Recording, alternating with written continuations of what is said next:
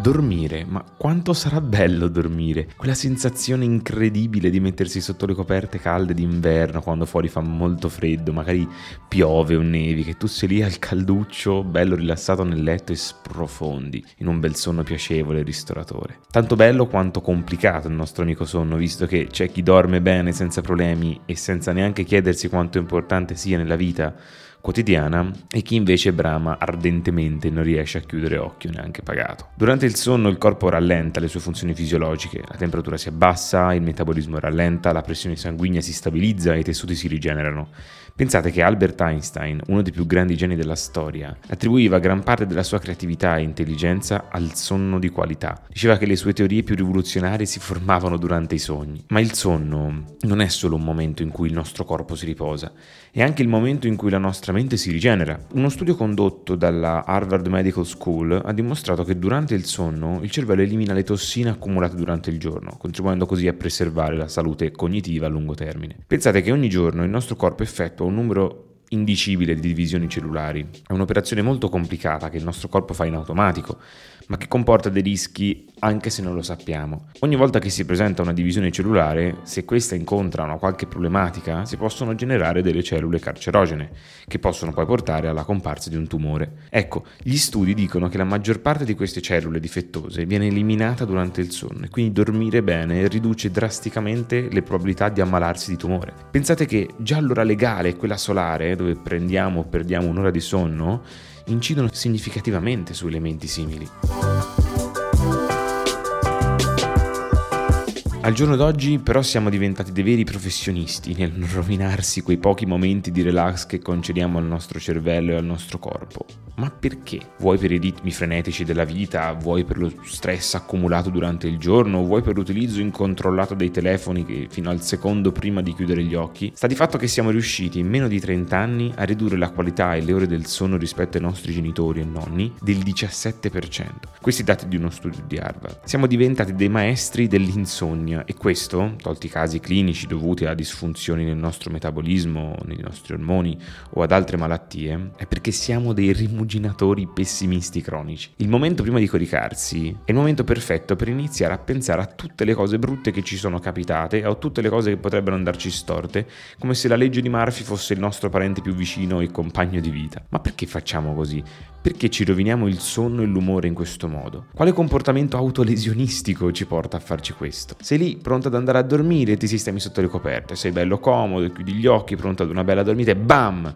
Ecco che i pensieri più improbabili arrivano a rovinarti l'umore. Questo accade perché probabilmente quello è il primo momento di tutta la tua giornata in cui finalmente hai staccato il cervello da tutti gli impegni quotidiani e sei lì solo con te stesso. Ed è proprio essere soli con noi stessi che scatena la reazione a catena di pensieri negativi e angosce, proprio perché non siamo più abituati a non fare niente, a dare ossigeno alla nostra mente. In quel momento non hai nessun posto dove scappare, quindi i pensieri ti raggiungono facilmente, mettendoti all'angolo e ottenendo un KO tecnico senza precedenti. Oggi siamo talmente tanto, stiamo talmente tanto al telefono, al cellulare, ad ascoltare la musica, al computer, a studiare, a lavorare, che non ci conosciamo più e quando ci troviamo a doverci confrontare con noi stessi, con i nostri pensieri, le nostre paure, i nostri progetti, escono tutte le paure di un rapporto incompleto e non soddisfacente con la nostra stessa persona.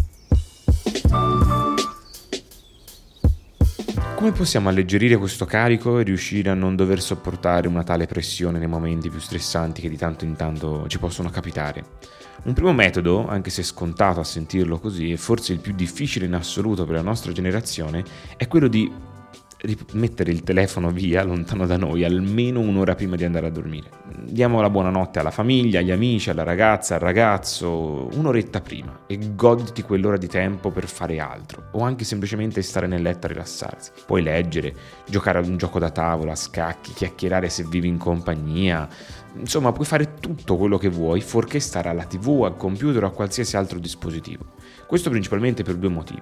Uno, la luce blu del telefono disturba enormemente le onde normali del cervello e quindi riduce poi la qualità del sonno che andremo a fare, oltre a, a complicare a volte la, il processo di addormentarsi. Il secondo punto è che staccando in anticipo iniziamo ad abituarci a stare con noi stessi e facendolo mentre non siamo soli nella stanza, questo ci aiuta ad affrontare i nostri demoni con più serenità. Quindi iniziamo a, dare più tempo piano piano al cervello per non stare costantemente occupato con altre attività e inizia a elaborare le sue informazioni. Il secondo metodo che porto in questo episodio è quello che promuovo un po' sempre e che fa spesso da filo conduttore nei miei episodi, ovvero praticare la mindfulness. La pratica per eccellenza che più di tutte ti mette a confronto con te stesso e ti permette di accettare la tua vita e viverla in maniera significativamente migliore. Praticarla tutti i giorni, anche per solo 10 minuti, è stato dimostrato che modifica radicalmente la tua struttura cerebrale e ti permette di migliorare molti aspetti psicologici, fisici e neurologici che prima neanche sapevi di possedere. Se ti interessa l'argomento, ho fatto un episodio apposito su cosa succede al nostro cervello quando meditiamo e poi in realtà ne parlo anche sull'episodio della neuroplasticità. Concludo riportando alcune ricerche interessanti circa l'importanza del sonno e le sue caratteristiche, giusto per dare un pizzico di scientificità a questi monologhi. Uno studio condotto dall'Università della California ha scoperto che le persone che dormono regolarmente meno di 6 ore a notte sono più incline a sviluppare disturbi dell'umore come l'ansia e la depressione.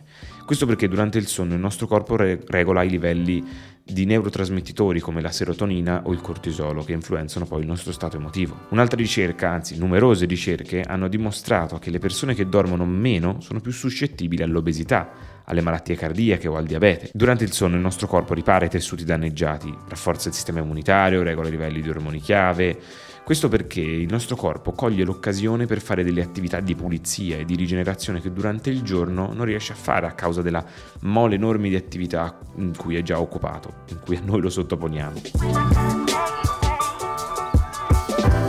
In conclusione, il sonno è molto più di un semplice riposo, è un pilastro cruciale del nostro benessere mentale e fisico.